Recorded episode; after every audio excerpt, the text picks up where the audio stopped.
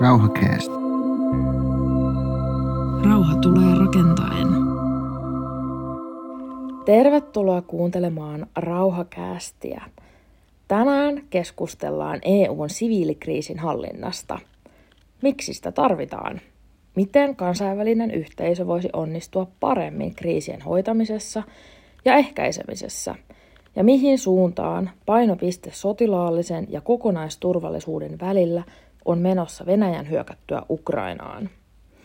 Näihin kysymyksiin pureudutaan sisäministeriön neuvottelevan virkamiehen Antti Häikiön kanssa. Antilla on pitkä ja monipuolinen tausta kansainvälisten turvallisuuskysymysten parissa, esimerkiksi EUn ulkosuhdehallinnossa vanhempana neuvonantajana sekä kriisinhallintaoperaatioissa YKssa, EUssa, Etyissä ja Natossa. Mukavaa, että saatiin haastattelu järjestymään ja tervetuloa Rauhakäästiin. Kiitos, kiitos. Olit mukana laatimassa vuonna 2018 solmittua EUn siviilikriisinhallinnan kompaktia, jota voidaan pitää kenties jonkinlaisena piristysruiskeena EUn siviilikriisinhallinnalle. Kompaktissa jäsenmaat sitoutuvat lisäämään siviilikriisinhallinnan henkilöresursseja, kehittämään EUn nopeaa toimintaa sekä parantamaan yhteistyötä eri EU-toimijoiden välillä. Nyt työskentelet European Center of Excellence for Civilian Crisis Management-järjestössä, joka tukee EU-jäsenvaltioita kehittämään siviilikriisinhallintaansa EUn yhteisen ulko- ja turvallisuuspolitiikan mukaisesti. Nyt kun meillä on ainutlaatuinen tilaisuus kurkistaa kulisseihin, niin kysyn, että minkälainen tämä kompaktin laatimisen prosessi oli ja miten suunnitelmien toimeenpano on lähtenyt sujumaan? Kompaktin prosessihan oli Euroopan unionissakin siinä mielessä harvinainen, että se oli hyvin yhtenäinen ja osallistava. Eli, eli se oli yhteinen jäsenmaiden, komission ja ulkosuhdehallinnon prosessi, joka perustui siihen todettuun tarpeeseen, että ei-sotilaallista ja ei-puolustukseen liittyvää kriisihallintaa tulee vahvistaa. Sen takana oli ne ihan perusasiat, että muun muassa 12, 2018 keväällä Maailmanpankki ja YK yhdessä julkaisi raportin, semmoinen Pathways for Peace, jossa todettiin hyvin selkeästi, että viimeisen kymmenen vuoden kehitys on ollut kriisien ja konfliktien, konfliktien, nimenomaan aseellisten väkivaltaisten konfliktien osalta kielteinen, eli kasvava. Niistä on entistä herkemmin tullut, sanotaanko semmoisia maiden sisäisistä kriiseistä yhtäkkiä niin kuin rajat ylittäviä ja, ja, ja eri, eri, eri ryhmiä, naapurivaltioita koskevia. Ja, ja tämä oli takana siinä huolessa, jota lisäsi pelkästään se, että kun katsotaan EUn ja EU-jäsenmaiden omia lukuja, paljonko he on sitoutuneet ja, ja osallistuneet lähettämällä osaamista, asiantuntijoita, henkilöstöä EUn siviilikriisihallintaoperaatioihin, niin vuonna 2010, eli reilu 10 vuotta sitten, jäsenmaiden asiantuntijoita oli yli 2000 ja nyt on alle 1000. Eli tilanne oli siinä mielessä myöskin heikentynyt niistä ajoista. Eli, eli oikeastaan niin päinvastainen kehitys, kun YK ja Maailmanpankki sanoi, että olkaa huolissaan, väkivaltaiset kriisit ja konflikt, konfliktit kasvavat ja kehittyvät, mutta samanaikaisesti EU-jäsenmaat ei ollut, ei ollut sitoutunut lähettämään omaa osaamista ja henkilöstönsä näihin operaatioihin. Operaatioita oli silloin yhdeksän ja nyt niitä on yksitoista, eli ei myöskään operaatioiden määrässä ole tapahtunut kasvua ainoastaan siinä jäsenmaiden osallistumisessa on tapahtunut tämä valitettava lasku. Tämä oli se tausta, tausta tälle kompaktiprosessille. Prosessi sinällään oli sitten yllättävän helppo ollakseen nimenomaan yhteinen sekä 27 jäsenmaan. Täytyy muistaa, että Brexit oli tapahtunut ja Britit oli lähtenyt jo pois siellä oli sisällä Saksan ja Ranskan välistä tämmöistä tietynlaista hakua siitä, että kumpi nousee niin kuin vahvaksi voimaksi asioissa. Ranska on erittäin kova edelleen ajamaan puolustuskysymyksiä. Saksa taas on herkkä sotilaallisten puolustuskysymysten kanssa ainakin tähän kevääseen saakka, kun Venäjä näytti, että sotilaalliset kysymykset ovat kuitenkin Euroopalle merkittäviä. Eli tilanne silloin, kun kompaktista sovittiin ja sitä laadittiin, marras-joulukuussa 2018 yötä myöten Schumannin aukion eri rakennuksissa Ja siitä huolimatta niin päästiin yksimielisyyteen siitä, mitä tämä nykyinen kompakti on. Ja nykyinen kompakti päättyy ensi vuoden aikana Ruotsin puheenjohtajakaudella. Ja katsoisin, että se oli aika ainutlaatuinen, mielenkiintoinen projekti. Ja edelleen mä kehottaisin, että kuka ei ole lukenut kompaktia, se ei ole kuin reilu 20-sivuinen asiakirja, johon nimenomaan jäsenmaat yhdessä, komissio, ulkosuhdehallinto on sitoutunut 22 eri sitoumukseen, kuinka siviilikriisihallintaa, eli ei-sotilaallista kriisihallintaa Euroopan unionissa kasvatetaan ja kehitetään. Miten näet, että tämä Venäjän helmikuussa aloittama hyökkäys Ukrainaan on vaikuttanut EUn ja jäsenmaiden käsitykseen turvallisuudesta? Että näetkö, että tämä tällainen perinteisen turvallisuuden, sotilaallisen, sotilaallisen turvallisuuden puolet korostuu entisestään vai voisiko siinä olla sellainen kehityskin mahdollinen, että, että tämä Venäjän hyökkäyksen laukaisema energia- ja ruokakriisi johtaisi semmoiseen kokonaisturvallisuuslähtöiseen ajatteluun ja sen vahvistumiseen? Kysymys on hyvä ja sulla osittain on jo niin vastauksia ja, ja, ja perusteitakin tässä jo, jo osana kysymystä. Mä uskon, että ja mun kokemuksen kautta tuolla noissa kansainvälisissä järjestöissä Suomella on kokonaisturvallisuuden kannalta jo valmiiksi hyvä, selkeä kuva siitä, että mi, mihin, mihin yhteiskunta ja ihmisten elämä rakentuu ja, ja, ja mitä, mitä aineksia siihen tarvitaan. Suomalaiset on tämän kokonaisturvallisuuden ajatuksen niin kuin ymmärtäneet ja meidän täytyy enemmän niin kuin tavallaan tätä viestiä viedä nimenomaan muualle. On totta, että tällä hetkellä maailma on kriisiytyneempi ehkä kuin vuosikymmeniä. Mä en muista oman 30-vuotisen työurani aikana, jonka pääasiassa on tehnyt näiden kriisien ja, ja kriisihallinnan ja konfliktien kanssa, tällaista kriisitymistä aikaisemmin ollut. Minun kokemukseni ja näkemykseni mukaan ei ole. Puhutaan sodan kriisistä, niin kuin viittasit Venäjän hyökkäykseen Ukrainaan, mutta sen sodan kriisin rinnalla ja jo sitä ennen tietenkin puhutaan ilmasto- ja, ja, ja ympäristökriisistä, puhutaan pandemiasta terveyskriisinä, puhutaan näihin liittyvistä köyhyyden, elinehtojen, toimeentulon kriisistä, puhutaan ympäristökriisin lisäksi vesikriisistä, ruokakriisistä. Sitten sodan mukanaan tuoma niin kuin kysymys ylipäänsä fossiilisista polttoaineista, öljykriisi, kaasukriisi, energiakriisi, inflaation kriisi, puhutaan jo humanitaarisesta kriisistä juuri Afrikan sarvi ja Jemenin alueella. Eli kaikki nämä kriisit on jo tämmöinen niin kuin pitkä lista, mutta valtava vyyhti ongelmia, jotka tällä hetkellä kuitenkin pitäisi ottaa niin kuin haltuun. Mä, mä, vaikka teen työtä kriisinhallinnan kanssa, niin mä kysyn koko ajan itseltäni ja joskus myöskin muissa tilanteissa, että onko kriisinhallinta todella kriisin hallintaa?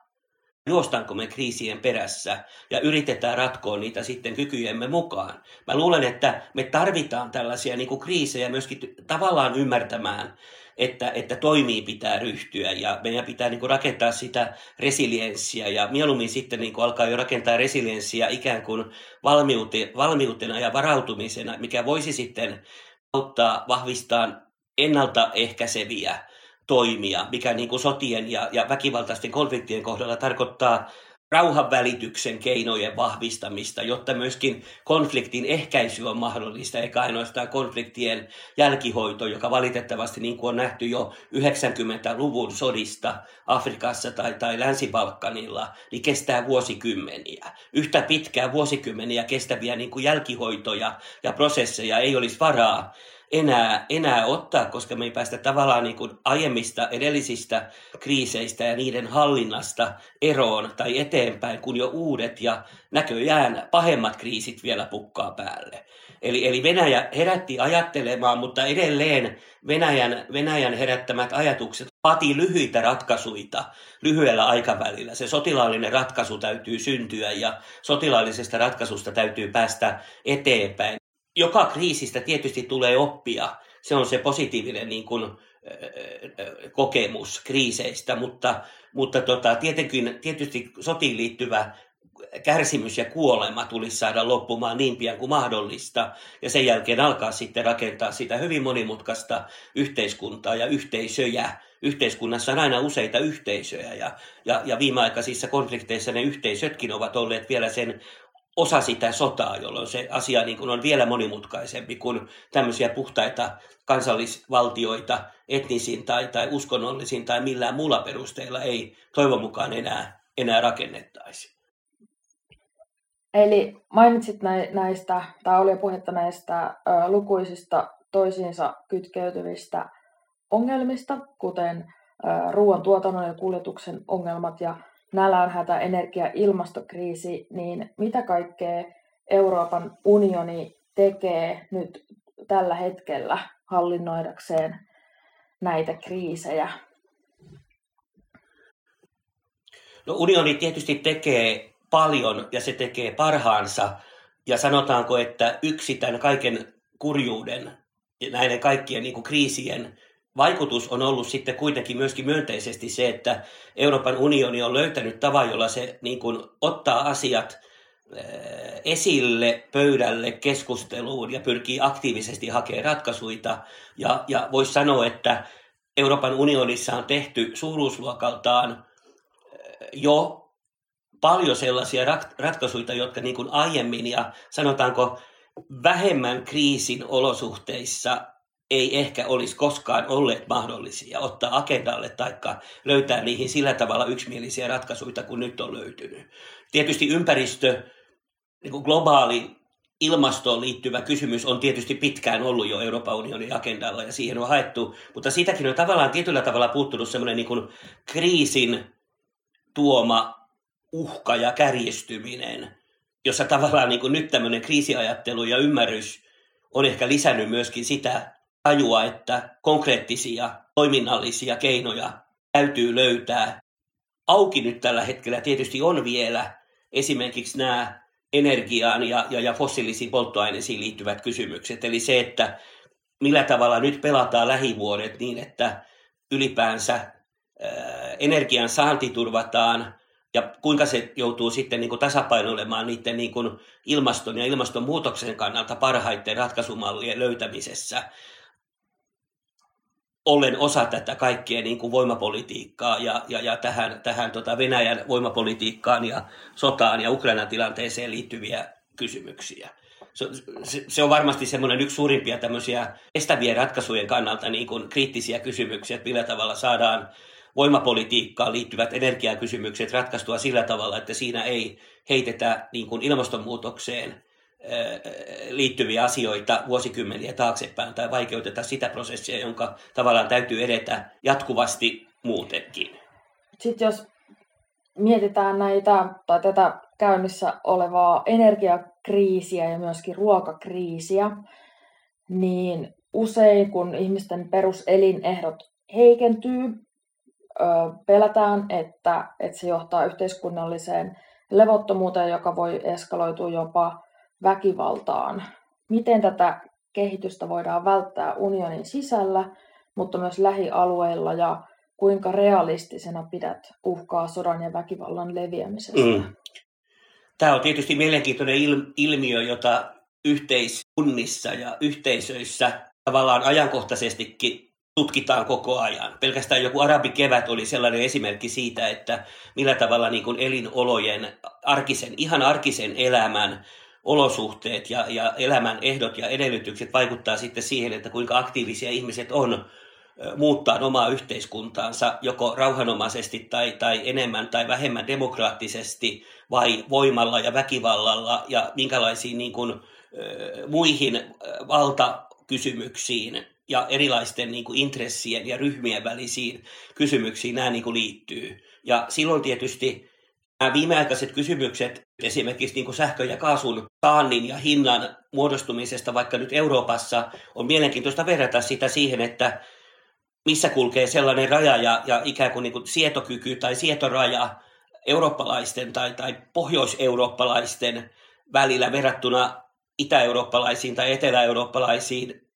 Ja vielä sitten siihen, että jos verrataan eurooppalaista elämää afrikkalaiseen elämään ja niitä elämän edellytyksiä tai Pohjois-Afrikan elämään tai Sahelin eteläpuoleiseen elämään, millä ehdoilla ihmiset pystyy elämään omaa elämäänsä ja missä tulee vastaan se, että, että niiden elämän niin kuin ehtojen täytyy muuttua tai ne muutetaan tai ihmiset ottaa sen prosessin niin kuin enemmän tai vähemmän sitten omiin, omiin, omiin, omiin käsiin, ellei yhteiskunta tai, tai globaalit ratkaisut kykene sitä tukeen.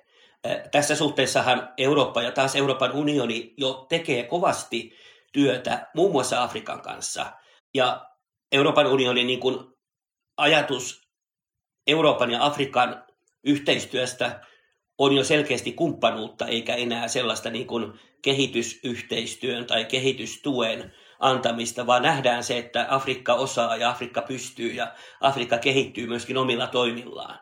Sitten siinä on taas näitä tämmöisiä lukujen ja mittasuhteiden vaikutuksia. Että jos me mietitään, että Afrikassa on noin kohta puolitoista miljardia asukasta, ja asukkaista on nyt yli puolet, ellei kohta kaksi kolmasosa alle 25-vuotiaita. Ja alle 25-vuotiaat ihmiset niin kuin hakevat elämäänsä ihan oikein. He hakevat niin kuin elämän edellytyksiä, elämää eteenpäin, keinoja, joilla elää vielä kehittyä siinä elämässä, koulutusta, demokratiaa ja ellei se oma maa, valtio, yhteisö, yhteiskunta kykene tuottaa sitä demokraattisia ratkaisuja tai mahdollisuutta koulutukseen ja työntekoon, niin sitä lähdetään hakemaan ja etsimään. Ja silloin se, että jos me puhuttiin 2015 maahanmuuttokriisistä, kun kyse oli miljoonasta Eurooppaan muuttaneista, kun tällä hetkellä Ukrainan pakolaisia on kohta seitsemän miljoonaa. Ja Afrikan luvut on, on, on tällä hetkellä niin kuin väestönkasvun ja nuorten ikäluokkien osalta jo se, että näitä nuoria Afrikassa on kaiken kaikkiaan kohta kaksi kertaa enemmän kuin meitä kaikkia eurooppalaisia tässä ikääntyvässä Euroopassa on niin nämä tämmöiset asioiden väliset suhteet siitä, että missä elämän edellytykset on ja mihin ne kehittyy ja vielä sitten, jos ilmaston tietyt tekijät kehittyvät tiettyyn suuntaan, niin mikä vaikutus sillä on sitten esimerkiksi väestön kasvuun tai niihin elämän edellytyksiin ja mistä sitä demokratiaa, koulutusta ja elämän ehtoja lähdetään, lähdetään etsimään ja millä järjestelyllä niitä kyetään, kyetään tuottamaan. Nämä on isoja kysymyksiä, joilla kaikilla voi olla, mä sanoisin, sun alkuperäisen kysymyksen mukaan, niin kaikilla voi olla siis niin kuin rauhanomaisia ja myönteisiä ratkaisumalleja, mutta kaikilla myöskin voi olla niitä kriisiytyviä ratkaisumalleja, jotka sitten valitettavasti usein on tämmöisissä ihmisen elämän ehtoihin liittyvissä kysymyksissä, niin useinkin hyvin kärjistyneitä, eli, eli, eli, eli, eli väkivalta ja, ja, ja voima on usein osa niitä konflikteja, joissa tämmöisiä elämän perusedellytyksiä lähdetään selvittämään. Ensin tietysti ehkä paikallisesti ja alueellisesti, ennen kuin, niistä, ennen kuin ne leviää sitten laajemmin mantereelle tai mannerten yli. Nykyään ongelmat siirtyy hyvin äkkiä ja helposti myöskin, myöskin niin kuin yhden ja kahdenkin meren toiselle puolelle. Eli tässä on niin kuin tosi iso muutos tapahtumassa siinä maailman väestön semmoisen aktiivisuuden ja dynaamisuuden painopisteessä, ellei se ole jo tapahtunutkin, mutta kun me täältä katsotaan sitä omasta näkökulmasta, niin me ehkä vähän ylikorostetaan sitä omaa dynaamisuutta. Mutta tätä ehkä voisi pitää sellaisena isona kehityskulkuna, joka helposti jää täällä Eurooppa-keskeisessä maailman katsomuksessa sivuun. Niin mit, mitä, miten näet, että että miten Euroopassa voitaisiin välttää sitä semmoista sisäänpäin kääntymistä ja huomioimaan muun maailman tapahtumia, jotka varmasti tulee vaikuttaa myös meihin ja tulee vaikuttamaan paljon meihin. Miten niitä voisi mieluummin etukäteen kuin liian myöhässä huomioida? Mm. Tämä on hirveän tärkeä kysymys ihan näin niin kuin tämän koko, koko, koko maapallon tulevaisuuden ja elämän edellytysten ja jatkumisen kannalta siitä huolimatta se on myöskin hyvin poliittinen kysymys. Ja se täytyy niin kuin tavallaan poliittisesti ja poliittisella tasolla saavuttaa ja ratkaista tavallaan niin kuin ne päämäärät, mit, mitä halutaan, missä on se tahtotila esimerkiksi Euroopassa ja Euroopan unionilla. Niin kuin sanoin, Euroopan unioni tekee kovasti hyvää työtä kumppanuuden rakentamisessa ja kehittämisessä muun muassa pohjoisen ja etelän välillä, ei ainoastaan idän ja lännen välillä. Tällä hetkellä niin tavallaan tämä turvallisuuspoliittinen huomio on, on idän ja lännen välisessä suhteessa ihan siis transatlanttisessa ja sinne Venäjän ja Venäjän yli vielä Kiinaan ja Korean ja, ja, ja, ja, ja Etelä-Kiinan meren suudan niin kuin asioihin. Eli, eli, eli tämän itä-länsi-akselin lisäksi pohjois-etelä-akseli on hirveän tärkeä, jolloin meidän täytyy liikkua tavallaan niin kuin kompassineula koko ajan niin kuin ylt ympäri pyörien kartalla, jonka mittakaava ei ole niin kuin paikallinen kartta, kaikki nämä tämmöiset niin kuin tapahtumat tällä hetkellä vie meitä koko ajan ihan niin kuin ympäri tätä maapalloa siinä skaalassa, mitä nimenomaan niin kuin isolla skaalalla ja mittakaavalla täytyy niin kuin kartalla lukea ja, ja, ja kompassineula jatkuvasti pyöriä niin kuin, niin kuin ympäriinsä. Ei voi myöskään niin kuin kiistää sitä, etteikö Eurooppa olisi samaan aikaan myöskin vahvistanut sitä Eurooppa-keskeisyyttä. Kun esimerkiksi alkuvuodesta maaliskuussa, se sattui oikeastaan aika pian sen jälkeen, kun Venäjän hyökkäys Ukraina oli alkanut, noin kuukausi siitä, kun Euroopan unionin jäsenvaltiot hyväksy sen niin sanotun strategisen kompassin, joka on turvallisuuden ja puolustuksen doktriini. Sen Euroopan turvallisuuden ja puolustuksen doktriini hyvin vahvasti perustuu siihen, että Euroopan täytyy kyetä puolustamaan itseensä ja rakentamaan semmoista eurooppalaista resilienssiä niin ulkosta uhkaa vastaan. Ja, ja siinä on ajatus, joka on aika ilmeinen, että Euroopan ulkopuolella on uhka ja Eurooppaa tulee niin kuin kehittää ja vahvistaa siihen suuntaan, että se uhka kyetään torjumaan. Ja miksi siis se eurooppalainen puolustus ei lähde Euroopan unionin ulkorajalta, perustuu tietenkin ajatukseen, että ulkorajalla ollaan jo myöhässä, vaan Euroopan, Eurooppaan kohdistuvaa uhkaa pitää kyetä torjumaan niin kuin jo Euroopan ulkopuolella, jottei siitä niin kuin mitenkään tulisi uhkaa Euroopassa. Ja, ja tätä varten on tehty erilaisia ratkaisuja, ei ainoastaan sotilaallisen ja puolustuksen vahvistamisessa ja kehittämisessä, vaan mielenkiintoinen prosessi liittyy myöskin esimerkiksi Euroopan ulkorajavirasto Frontexin toimintaan, jossa Frontex on onnistunut saamaan lyhyessä ajassa, ne oli muistaakseni vuosina 2013, 2016 ja 2019, kolme kertaa kolmen vuoden välein asetuksen Frontexista, joka siis on myöskin tietysti meidän suomalaista lainsäädäntöä, kun se on Euroopan unionin lainsäädäntöä ulkorajavirastosta. Ja tämän, tämän asetusmuutosten sisältönä on ollut koko ajan vahvistaa ensinnäkin Frontexia ulkorajavirastona, mutta viimeisessä muutoksessa 2019 Frontexin mandaattia ja toimivaltaa laajennettiin siitä ulkorajalta myöskin paljon kauemmaksi kuin, kuin ulkorajalla. Eli puhutaan Frontexin toiminnasta kolmansissa maissa, jotka ei ole niitä pelkästään niin kuin Euroopan unionin ulkorajalla olevien valtioiden naapureiden kanssa tapahtuvaa rajayhteistyötä, vaan vieläkin kauempana tapahtuvaa Frontexin toimintaa. Sillä lisätyllä tehtävällä, että Frontexille myöskin lisättiin tehtävä tukea paluuta ja paluumuuttoa, joka tietysti teki Frontexista äärettömän mielenkiintoisen eurooppalaisen työkalu niille valtioille, joiden oma politiikka, se kotipolitiikka, on, on, on kielteinen esimerkiksi maahanmuutolle ja pakolaisuudelle, ja jossa esimerkiksi työperäistä maahanmuuttoa ei nähdä yhtä, yhtä, yhtä myönteisenä asiana kuin esimerkiksi pohjoisessa Euroopassa nähdään. Kotipolitiikan vaikutus muissa maissa on erilainen ja näissä maissa sitten nähdään, että myöskin paluun tukeminen eli palauttaminen, yhteistyö niiden kolmasmaiden kanssa, johon, josta, josta alun perin maahanmuuttajat on Eurooppaan tulleet, on yksi, yksi, yksi, yksi Frontexille lisätty tehtävä. Ja tämä niin kuin tavallaan kuvaa sitä, että Euroopan unioni on samanaikaisesti rakentanut sellaisia välineitä, joilla se ei ainoastaan niin kuin tykistön panssariaselajin tai ilmavoimien ja merivoimien sotilaallisella suorituskyvyllä,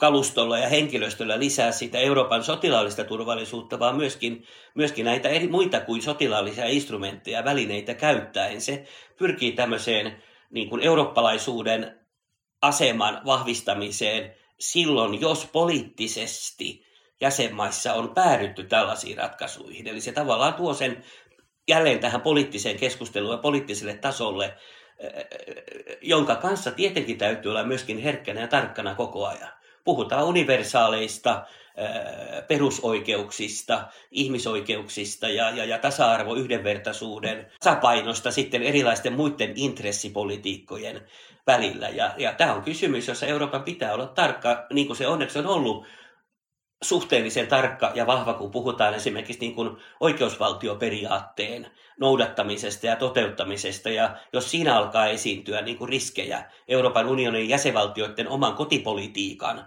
vaikutuksesta, niin silloin Euroopan unioni on, on pyrkinyt siihen vaikuttaa. Onko se vaikuttanut tarpeeksi? En tiedä. Euroopan unioni onneksi jo muun muassa tämän Frontexin osalta pystyi toteamaan virheellistä menettelyä ja pyrki korjaamaan sitä Frontexin menettelyssä, mutta samaan aikaan nyt esimerkiksi edelleen äh, Kreikan puolustusvoimat järjestää Euroopan unionissa äh, maahanmuuttoon liittyvää koulutusta ja mun tekisi hirveästi mieli lähteä niin oppilaaksi sinne takapenkkiin, istuu ja kuuntelee, että millä tavalla Kreikan puolustusvoimat kouluttaa muita eurooppalaisia ymmärtämään maahanmuuttoon liittyviä kysymyksiä. Ja nämä on sellaisia kysymyksiä tietysti, mitä pitää tavallaan joskus välillä ottaa mikroskoopin alle. Kuulostaa hurjalta. Mm. Äh, miten näet, että, että onko tämä nykyinen ilmapiiri, jossa hirveästi ähm, sotilaallinen puolustus on noussut yhä isompaan rooliin ja se näkyy mediassa ja keskusteluissa ja, ja Venäjästä ja Venäjän uhasta ja ydinaseista puhutaan ja ihmisiä varmasti pelottaa, niin onko tämä sellainen ilmapiiri, jossa tällainen turvallisuuden militarisoituminen voi ylikorostua ja minkälaisia vaikutuksia sillä voisi olla semmoiselle pidemmän tähtäimen kokonaisturvallisuusnäkökulmalle? Mm. Ja voiko peräti siitä militarisoituvasta turvallisuudesta tulla semmoinen itseään toteuttava ennuste? Mm. Kyllä varmasti voi. Ja tämä esimerkki, että Kreikan armeija järjestää koulutusta liittyen maahanmuuttoon ja vielä niin kuin eurooppalaisen koulutusohjelman puitteissa, on esimerkki siitä, miten se kysymys on militarisoitu, olkoonkin se sitten esimerkiksi resurssikysymys. Se, että siis joku pakolaisten määrä Kreikan rajalla ja, ja, ja vesialueilla on ollut niin suuri, että tavallaan yksi toimija ei ole kyennyt sitä tilannetta hoitamaan ilman, että siinä on tehty viranomaisyhteistyötä. Mä uskon, että tämmöisiäkin niin kuin rationaalisia tekijöitä siellä takana on, mutta siitä huolimatta se viranomaisen niin kuin mandaatti ei tietenkään voi olla näkymättä ja vaikuttamatta siinä itse tilanteessa. Jos, jos, jos ihmisiä niin kuin hallitsee ja käsittelee sotilashenkilöstö välimerellä, niin siinä on erilainen, erilainen tota, erilainen tilanne kuin, kuin, kuin koskaan meillä Suomessa. Ja sen takia mä niin kuin edelleen korostaisin, että tässä suomalaisessa keskustelussa meidän pitäisi tavallaan niin kuin olla aina fiksuja vaihtaa niitä silmälaseja, joilla me katellaan niin kuin näitä kysy- eurooppalaisia kysymyksiä. Koska se, miten Suomessa toimitaan, niin kuin viittasin, meidän ymmärrys tästä kokonaisturvallisuudesta on pitkälti aina perustunut siihen, että viranomaisilla on omat tehtävänsä ja valtuutensa. Eikä Suomessa ole käyty sellaista niin kuin sanotaanko intohimosta keskustelua, että yksi viranomainen haluaisi niin kuin päästä ja pyrkiä muiden viranomaisten alueelle tai ottaa toimivaltaa, että heidän täytyy keskittyä siihen tehtävään, mikä heille kuuluu. Tämä ei ole se sama tilanne taas sitten niin kuin kaikkialla Euroopassa ollenkaan. Meillä on erilainen niin kuin tämä yhteiskunnan pohja ja perusta, millä tavalla meillä tämmöinen yhteiskunnallinen instituutio kuin puolustusvoimat, jossa jo myöskin varusmiespalveluksen tai siviilipalveluksen kautta isommat ikäluokat liittyy siihen yhteiskunnassa suoritettavaan niin kuin yhteiseen tehtävään. Sitten taas tietysti se semmoinen asioiden näkeminen pelkästään esimerkiksi niin kuin sotilaallisten silmälasien läpi voi johtaa tilanteisiin, niin kuin nyt Afganistanissa hyvin huonolla tavalla nähtiin, ja sitä on näkyvillä tietysti myöskin lähi Irakissa, Syyriassa se ei ole vielä, sitä on vielä mahdollista nähdä, koska Syyria on tavallaan niin kuin edelleen sotatilassa. Siitä tilasta ei vielä ole päästy tämmöiseen jälleenrakennukseen ja rauhanprosessiin. Eli, eli näissä maissa sotilaalliset toimijat mä sanoisin, liian pitkään johtavat ja hallitsevat sitä koko prosessia. Ja kun sen yhteiskunnan muu kehitys ei kehity eikä, eikä normalisoi, tuo, tuo sellaista niin kuin laajempaa yhteiskunnallista ja sosiaalista turvallisuutta ja edellytyksiä elämälle, niin silloin se yhteiskunta pysyy ja säilyy semmoisessa hyvin niin kuin riskialttiissa, kriittisessä tilassa, jossa tavallaan se, kenellä voima on, niin tavallaan myöskin niin kuin ratkaisee sen yhteiskunnan niin kuin kaikki suunnat ja sen kehityksen. Ja se nähtiin Afganistanissa, se on nähty Irakissa ja Somaliassa, että pelkästään sotilaallisella toiminnalla ja operaatioilla ei kyetä, ei kansainvälinen yhteisö, kansainvälisellä sotilaallisella läsnäololla, eikä myöskään se paikallinen yhteiskunta ja yhteisöt omalla sotilaallisella läsnäolollaan pysty normalisoimaan sitä yhteiskuntaa ja tuomaan ihmisen elämään sellaisia tavallisemman ja rauhallisemman vakaan elämän vaikutuksia, jolla se ikään kuin kriittinen uhkaava konfliktitilanne muuttuisi joksikin muuksi vakaaksi elämäksi. Mitä Afganistanin tilanteessa olisi pitänyt tehdä toisin? Sitä nyt varmaan tutkitaan paljon. Sitä tietysti pitäisi mun mielestä niin kuin tutkia jo paljon niin kuin aiemmin ja tavallaan sen kansainvälisen yhteisön pitäisi jollain tavalla aina kyetä liittämään eri tavoin konfliktin analyysiä, tukeva ajattelu koko siihen omaan toimintaan. Mieluiten jo niin kuin suunnittelusta lähtien ennen kuin valitaan sellaisia strategisia niin kuin suuntia, joita lähdetään tekemään. Ja silloin mä sanoisin, että semmoinen tilannetietoisuus pitää olla paljon laajempi kuin pelkkä semmoinen kovan turvallisuuden, sotilaallisen tai järjestäytyneeseen rikollisuuteen, rajat ylittävään rikollisuuteen tai terrorismiin perustuva kuva. Sen pitää olla semmoinen paljon syvempi, yhteiskunnallisempi, sosiaalisempi, ellei jopa niin kuin kulttuurisempi, jotta se koko tilannekuva antaisi meille parhaan käsityksen, missä ja minkälaisilla elementeillä siinä yhteiskunnassa niin kuin, niin kuin, niin kuin nyt mennään ja, ja mitä tarvittaisiin, jotta se oikea suunta vahvistuisi. Afganistanin kysymyksessä varmaan voidaan joutua menemään jopa ihan sinne Bonnin ratkaisuihin sieltä 2000-luvun alkupuolelta lähtien, jolloin tehtiin tietynlaisia valintoja. Tehtiin valintoja muun muassa siinä, että kaikki niin kuin Afganistanin valta, voima, päätöksenteko keskitetään niin kuin tämmöiseen centralisoituun Kabuliin perustuvaan järjestelmään, kun ei ymmärretty, osattu, tiedetty, ehkä myöskin kyetty resurssoimaan kansainvälisen yhteisön osallistumista myöskin niin kuin lähemmäksi niitä alueellisia yhteisöjä, joita Afganistanissa tietysti sen valtavan laajan maan eri osissa oli. Sen lisäksi se valtava niin kuin sotilaallinen läsnäolo ja sen sotilaallinen niin kuin painottuminen myöskin tavallaan sen koko valtion ja yhteiskunnan ratkaisuissa. Siis se politiikkakin oli semmoista niin kuin, äh, sotilaspoliittista yhteiskunnan niin kuin rakentamista ja kehittämistä, missä sitten niin kuin jo ne välittömästi niin kuin seuraavatkin eh, sanotaanko turvallisuuden toimijat ja ne turvallisuuden askeleet. Esimerkiksi poliisista tehtiin tämmöinen lähes sotilaallinen poliisi, jonka niin kuin poliisin rooli perustui siihen, että sillä oli niin kuin taito käsitellä rynnäkökivääreitä enemmän kuin ymmärtää, mitä se poliisin funktio yhteiskunnassa on. Puhumattakaan siitä, että olisi yhtään päästy eteenpäin transitio-oikeuden tai, tai oikeudellisuuden kehityksessä, että ihmiset saisivat elämässään myöskin niin kuin kokea, että uhrit saavat oikeutta tai että vääriä prosesseja korjataan, jopa korvataan, joka on oikeuslaitoksen tehtävä, mutta tälläkään tasolla ei siellä päästy, vaan sillä kaiken takana sitten vaikutti vielä semmoinen niin kuin yhteiskunnallinen, kulttuurinen korruptio, johon ei päästy puuttumaan ollenkaan, koska sitten tavallaan tämä sotilaskeskeisyys toi siihen mukaan sitten valtavan määrän sen vaatimaa niin kuin resurssia, mikä tarkoitti käytännössä usein myöskin rahaa.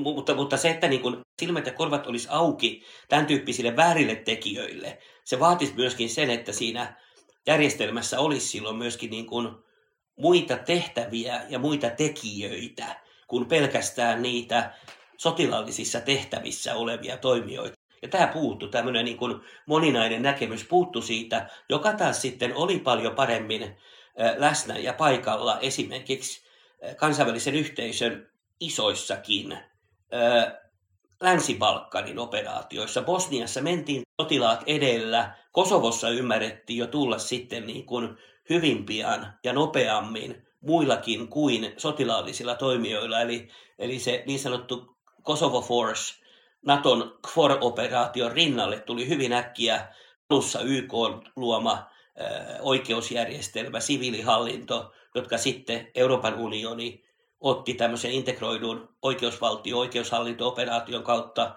EU-ohjaukseen, jossa sitten ajatuksena koko ajan oli se dynaaminen transitio, jolla näitä tehtäviä, mandaatteja, vastuuta siirrettiin systemaattisesti paikallisille toimijoille. Ja tämmöinen ajattelu, mikä tavallaan siinä transitioprosessissa oli Kosovossa, puuttu sitten Afganistanista. Okei, moni voi sanoa, että no, maathan on ihan erilaisia. Tietysti on erilaisuutta, mutta sitten taas on myöskin samanlaisuutta ja valitettavasti sitä samankaltaisuutta näkee hyvin usein juuri sen kansainvälisen yhteisön omissa virheissä. Sanotaanko semmoisessa heikossa tilannetajussa. On valitettavan samankaltaisia, me mennään niillä samoilla ikään kuin heikkouksilla, joita meillä on ollut 30 vuotta sitten, ja sitten me on toistettu niitä samoja prosesseja vähän eri puolilla niin kuin maailmaa, eri sotien, kriisien, konfliktien ja rauhanprosessien tai jälleenrakennuksen yhteydessä. Ja tämä on ehkä seurausta siitä juuri, että tämä tämmöinen analyyttinen, tavallaan tutkiva ja kehittävä ajattelu ei ole ollut osa tätä meidän kansainvälisen yhteisön niin kuin ponnistelua. Tämä tulee olemaan vastassa myöskin Ukrainan osalta, vaikka Ukraina on lähellä länttä, tai ainakin voidaan sanoa, että länsiosa Ukrainaa on lähellä länttä, itäosa Ukrainaa myös lähellä vanhaa neuvostoliittolaista ajattelua ja järjestelmää, niin kuin taas sitten Putinin ja Moskovan ajattelussa viime aikoina on taas enemmän ja enemmän nähty. Eli juuri tämän takia, kun me tunnemme oman järjestelmän, esimerkiksi Euroopan unionin heikkoudet, meidän pitäisi niin kuin erityisen hyvin tuntea sitten myöskin paikalliset ongelmat, koska ennemmin tai myöhemmin meidän pitäisi kyetä sovittaa nämä kaksi asiaa yhteen, niin ennen kuin me lähdetään sitten syöttää ne kaikki jälleenrakennuksen miljardit sinne Ukrainan länsi- tai itäosiin tai siihen myöskin hyvin korruptioalttiiseen ajatteluun, joka valitettavasti Ukrainassakin vielä vallitsee. Ja nämä ongelmat on vielä tulossa edessä ne tulee kestää meillä vielä 10-20 vuotta. Ja, ja maksaa paljon, ei vaan niin kuin inhimillisesti ihmisten elämässä ja kärsimyksessä tai toivon mukaan niin kuin asioiden nopeassa ja myönteisessä kehittymisessä, että ne ukrainalaiset nuoret, jotka nyt tulee täysikäisiksi, niin mahdollisimman pian pääsisi niin kuin taas normaalisti opiskeleen ja, ja, ja elää nuorten ihmisten elämää ja, ja, ja valmistumaan ja pääsemään sitten sellaisille aloille tekemään työtä, jolla se maa, yhteiskunta ja elämä parhaalla tavalla kehittyisi, eikä niin, että he tulisi näkemään sellaisen maan, ja, ja, ja elämän edessä, jossa ei ole vaihtoehtoja ja ei ole mahdollisuutta opiskella, eikä saada hyvää koulutusta, eikä päästä töihin ilman korruptio, taikka ilman, että nämä joutuisi näkemään siinä elämässään sitä, että mikään ei kehity, kun kaikki on korruptoitunutta, taikka sitä pyörittää semmoinen poliittisten ja rikollisten ja bisnesten kimppa, niin kuin on nähty monissa monissa maissa. Meillä ei ole niitä laseja, joilla me tajutaan se, ne ongelmat siinä yhteiskunnassa ja, ja, ja että meiltä puuttuu sitten ne tavat ja keinot ja työkalut, joilla me puutumme ja korjaamme sen tilanteen. Kun olen päässyt puhuttelemaan kriisiasiantuntijaa, niin miten me oikein voidaan tulla toimeen ihan omassa elämässä näiden monimutkaisten ja tämän dynaamisen kriisivyyhdin. Nyt kriiseillä on konkreettisia vaikutuksia ihan Suomessakin, niin meillä, meillä täällä ihan tavallisen elämään, niin mitä vinkkejä annat tässä kriisien viidakossa selviytymiseen? Näistä suurista globaalisista kysymyksistä ja isoista ongelmista ja pitkästä listasta kriisejä huolimatta, kaikki kuitenkin lähtee meistä jokaisesta niin kuin itsestämme. Ja siis ihan meidän lähipiiristä ja, ja, ja kavereista ja niistä, kenen kanssa me ollaan yhdessä niin kuin lähtee siitä meidän omasta niin kuin, ajattelusta ja asenteesta, niin kuin uskosta siihen, että kyllä maailma tästä niin kuin, eteenpäin menee, varsinkin kun vielä tehdään niin kuin, se oma osa kaikessa siinä.